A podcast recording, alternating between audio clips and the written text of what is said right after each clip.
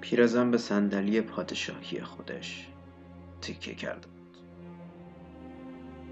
از پشت پرده زد رنگ مشغول تماشای بازی بچه با خاجه های دربار بعد از پنجاه سال سلطنت پیرزن داشت به لحظات آخر زندگیش نزدیک و نزدیکتر می شد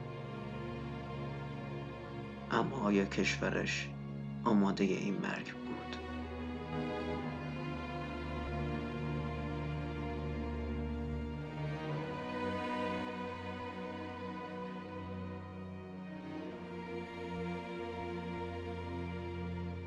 سلام به پادکست استاریک خوش اومده پادکستی که در هر قسمت از اون از حوادث کمتر شنده شده یه تاریخی صحبت می‌کنیم. سری میرم سر اصل مطلب. قراره در این اپیزود راجع به قتل خیانت و کودتا زیاد صحبت کنیم. پس عنوان این قسمت هست آخرین امپراتور بخش اول دراگون لیدی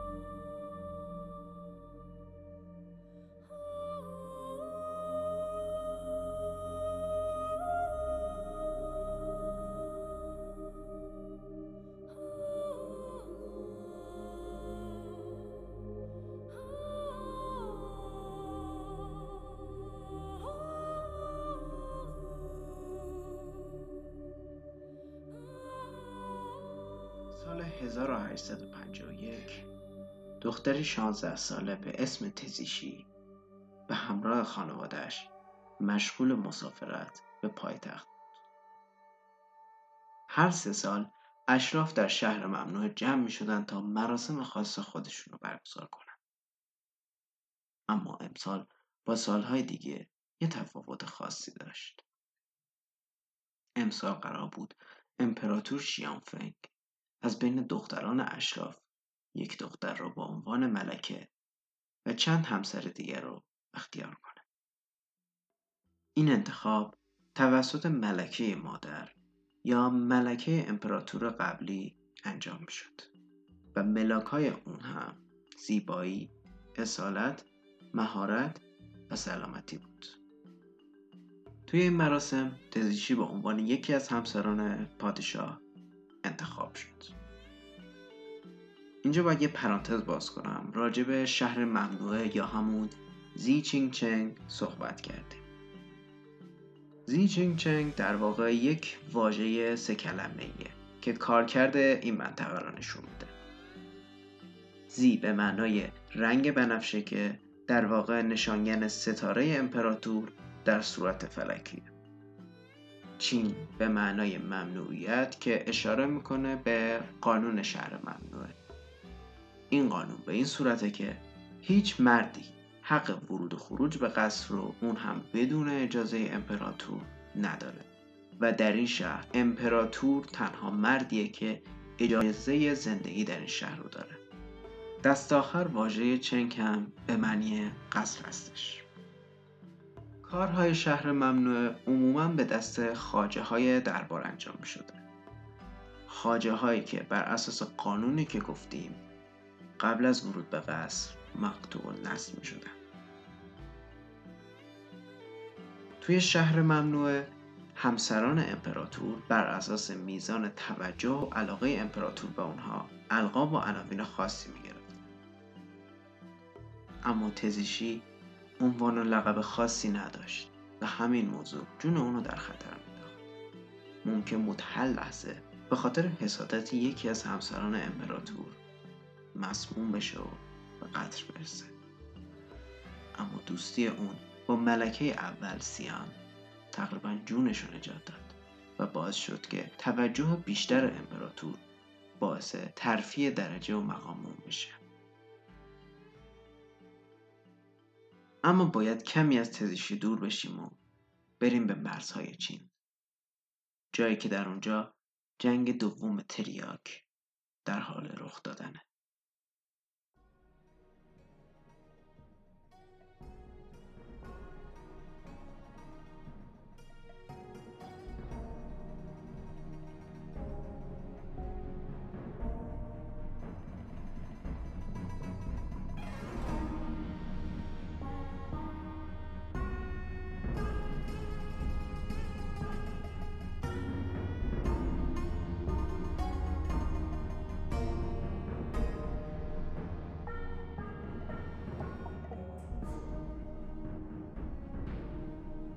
تقریبا هممون از علاقه انگلیسی ها به چای خبر داریم. همین علاقه باز شد. در زمان پدر امپراتور شیانفنگ انگلستان تجارتی رو با چین شروع بکنه. توی این تجارت چین در ازای فروش چای نقره دریافت می‌کرد. تا اینکه انگلستان تصمیم گرفت به جای نقره تریاک های کمپانی هند شرقی رو به چین تحویل بده. بعد از یک مدت مردم چین به قدری به تریاک معتاد شده بودند که تقریبا کشاورزی این کشور فلج شده بود. پس به دستور امپراتور واردات تریاک ممنوع شد و دولت تمام انبارهای تریاک رو توقیف می‌کرد.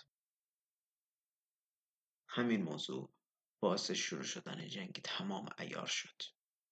دولت بریتانیا ناوگانهاش رو به سمت چین فرستاد و شانگهای و ناچینگ رو تصرف کرد.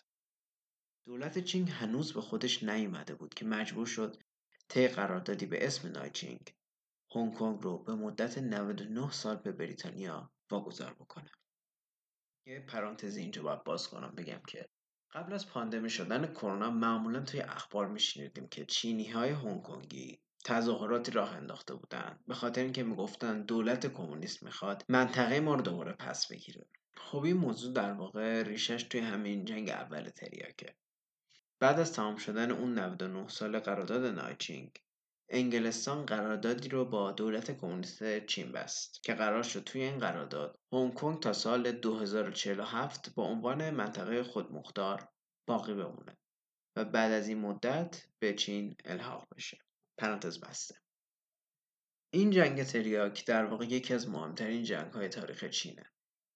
طوری تاریخ چین قبل از جنگ تریاک رو با عنوان تاریخ چین باستان و تاریخ چین بعد از جنگ تریاک رو با عنوان تاریخ چین معاصر می‌دونن. اما الان توی دوران امپراتوری شیانفنگ جنگ دیگه ای مشغول رخ دادن بود. این بار نه فقط با انگلیسی بلکه فرانسه هم به طرف این درگیری اضافه شده بود. توقیف یک کشتی تجاری انگلیسی. دلیل تازه‌ای برای شروع جنگ دوم تریاک شد. جنگ های خونینی رخ داد. نیروهای چینی با تمام توانشون می جنگیدن. اما تجهیزات فرانسه و انگلیس تمام رشادت های اونها رو بیفایده کرد. چینی ها پشت سر هم شکست میخوردند و عقب نشینی می‌کردند. پل پالیکاو آخرین سنگران ها بود. دشمن می‌تونست با عبور از این پل بیژینگ پایتخت رو تصرف بکنه چینی ها پنج برابر نیروی مقابل بودن اما وقتی امپراتور هم به پیروزی امیدی نداشت و فرار کرده بود چه می‌شد کرد؟ پس سرانجام انگلیس و فرانسه پایتخت رو تصرف کردند. خالی بودن قصر عصبانیت اونها رو برانگیخت و باعث شد که اونها استراحتگاه تابستونی رو با آتش بکشن. اما در استراحتگاه کوهستانی جایی که امپراتور و خانواده سلطنتی به اونجا فرار کرده بودند تزیشی اولین فرزند پسر امپراتور رو به دنیا آورد.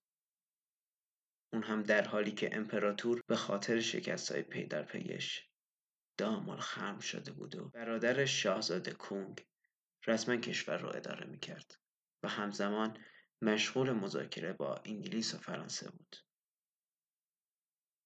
در 22 آگوست 1861 امپراتور شیانفنگ در حالی که از قصر خودش کیلومترها دور بود و کشور در حال نابودی بود درگذشت.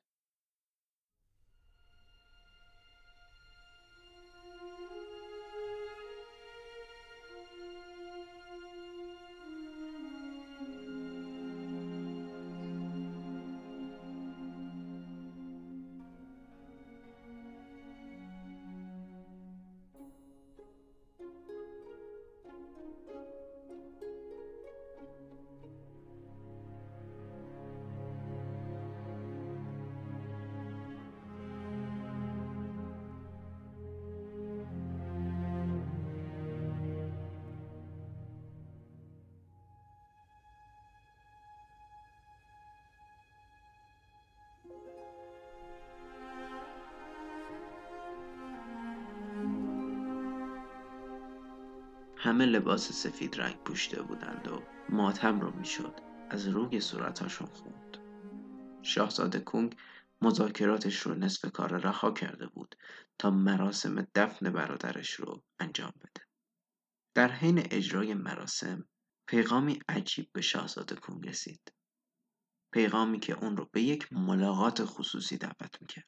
پس بعد از ادای احترام و اجرای آداب و رسوم شاهزاده به این ملاقات خصوصی رفت ملاقاتی که با دو ملکه اول یعنی ملکه اول سیان و تزیشی که حالا ملکه دوم شده بود برگزار می شد. امپراتور قبل از مرگش قدرت را به یک شورای هشت نفره سپرده بود تا وقتی که پسرش به سن فرمانروایی برسه. دو ملکه این هشت نفر را به خوبی میشناختند و می‌دونستند که به قدرت رسیدن اونها باعث منزویتر شدن چین میشه. پس بنابراین در این جلسه سه نقشه برای کودتا ریخته شد.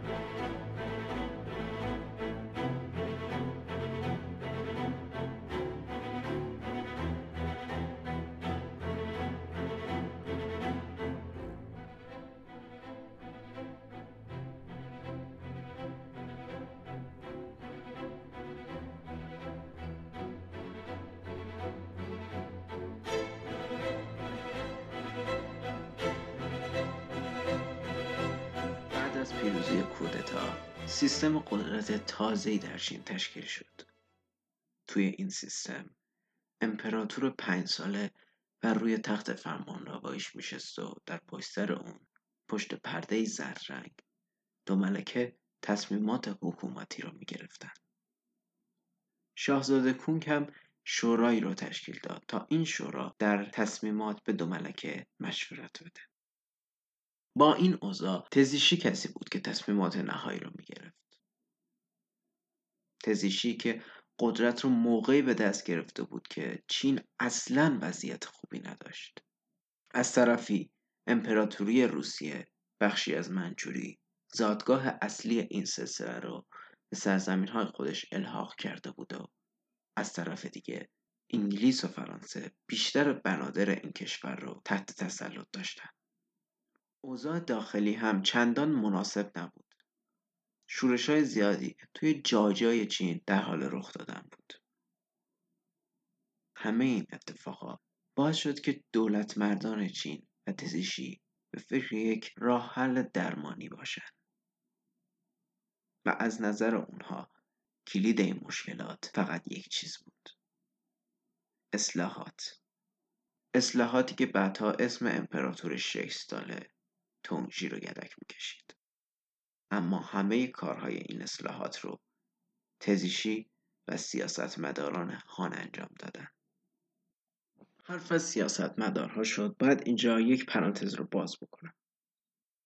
تزیشی معتقد بود که افراد خاندان چنگ افرادی فاسد و نالایق هستند. به خاطر همین هم در امر اصلاحات از نخبه های خاندان خان کمک گرفت. خاندان هان در واقع یکی از مهمترین خاندانهای چین هستند. اونها دو بار به امپراتوری چین رسیدند.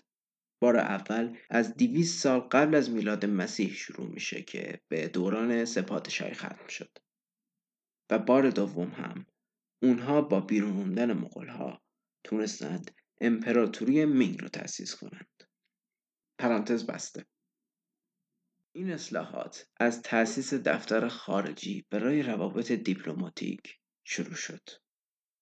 تأسیس مدرسه زبان خارجی ممنوع کردن بردهداری تأسیس کارخانه ماشین آلات و بورس دانشجو برای تحصیل در خارج از کشور حرکت های بعدی این اصلاحات بود.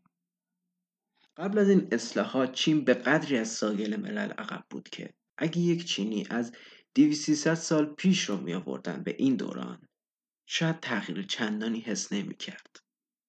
خزانه چینی که سر جنگ ها و باج هایی که باید می‌داد خالی شده بود. با این اصلاحات به جایی رسید که دوباره پر شد. دوباره کشاورزی توی کشوری که نیم میلیارد جمعیت داشت و گرسنگی بزرگترین مشکلش بود دوباره احیا شد. با اینکه بیشتر تاریخدانا میگن این اصلاحات به جایی نرسید. برای فریک بانک. چیز جالبی گفته. نه تنها یک سلسله بلکه تمدنی که به نظر می رسید در حال فروپاشی است. با تلاش فوقالعاده سیاستمدارانش توانست برای 60 سال دیگر احیا شود و به راه خودش ادامه دهد.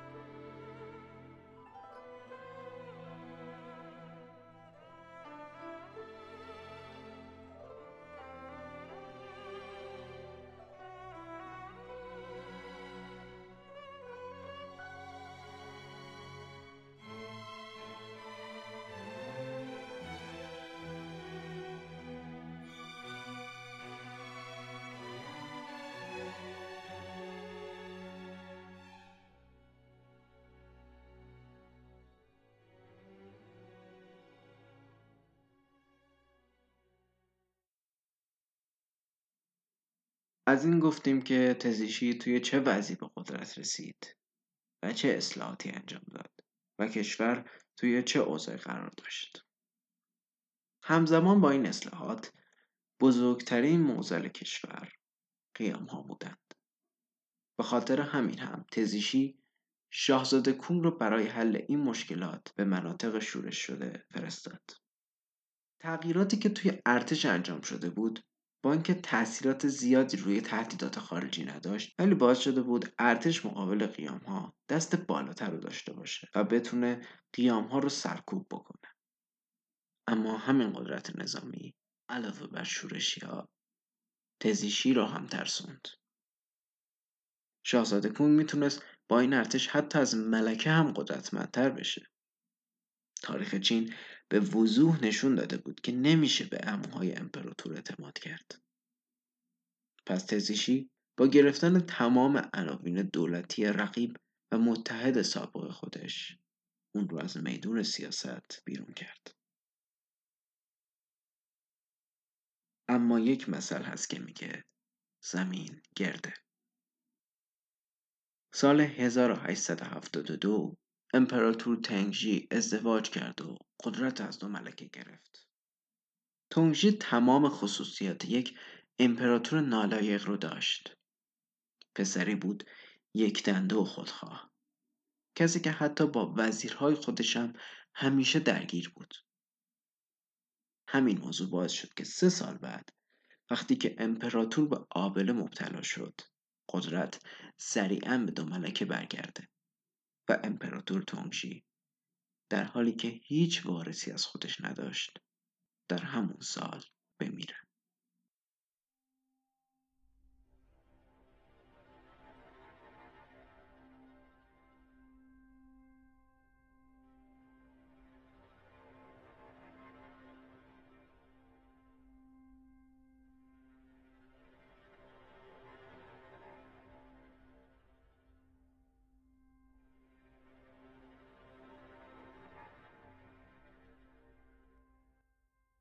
صدای زمزمه ها مجلس رو پر کرده بود. بزرگان سلسله راجع به کسی که قرار امپراتور بعدی بشه بحث می‌کردن. با اومدن ملکه تزیشی این صداها هم کمتر شد. همه می‌دونستن که تزیشی به همین راحتی از قدرت کنار نمیره. پس با مشورت ملکه کودکی انتخاب شد تا هم تزیشی بتونه در رأس قدرت باقی بمونه هم از رسومات پیروی بشه. اما همه چی به همین راحتی نبود. روزهای بد تزیشی با مرگ پسرش شروع شده بود قرار نبود به همین راحتی تموم بشه.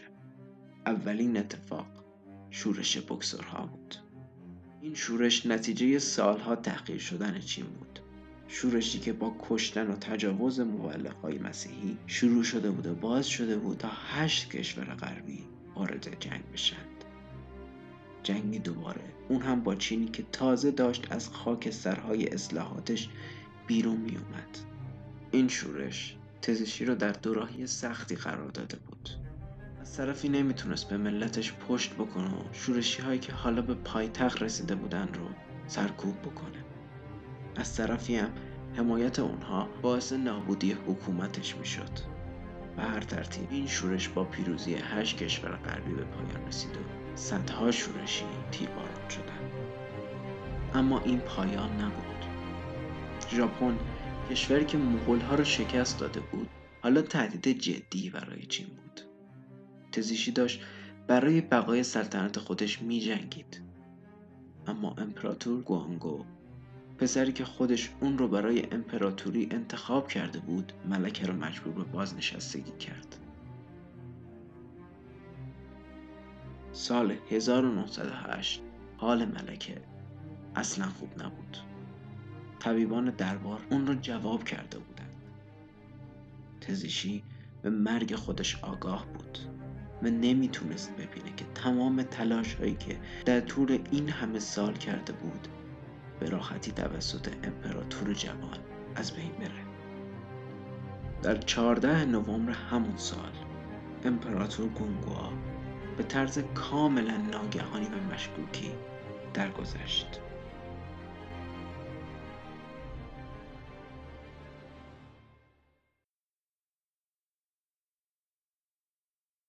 بعدها بررسی ها نشون دادن. میزان آرسنینگ تو جسد امپراتور حدود دو هزار برابر مردم عادی بود. روز بعد تزیشی پسر دو ساله ای رو به اسم پویی به عنوان امپراتور انتخاب کرد. در همون روز درست یک روز بعد از مرگ امپراتور درگذشت و حالا پویی امپراتور دو ساله چین با خاجه های دربار احاطه شده بود.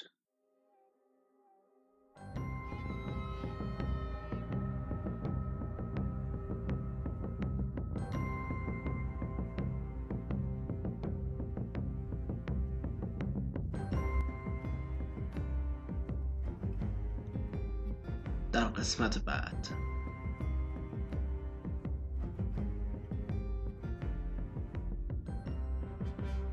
در قسمت بعد از این میگیم که چطور پوی امپراتور دو ساله تبدیل به مردی شد که جهان اون رو با عنوان جنایتکار جنگی شناخت.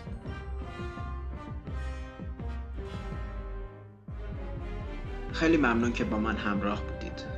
بزرگترین حمایتی که از این پادکست می‌تونید بکنید اینکه شنیده بشه دنبال بشه و معرفی کردنش به دوستاتون. اما اگه علاقه دارید می‌تونید از طریق هامی باشن به این پادکست حمایت مالی بکنید. مرسی که با من همراه بودید. تا درودی دیگر بدرود.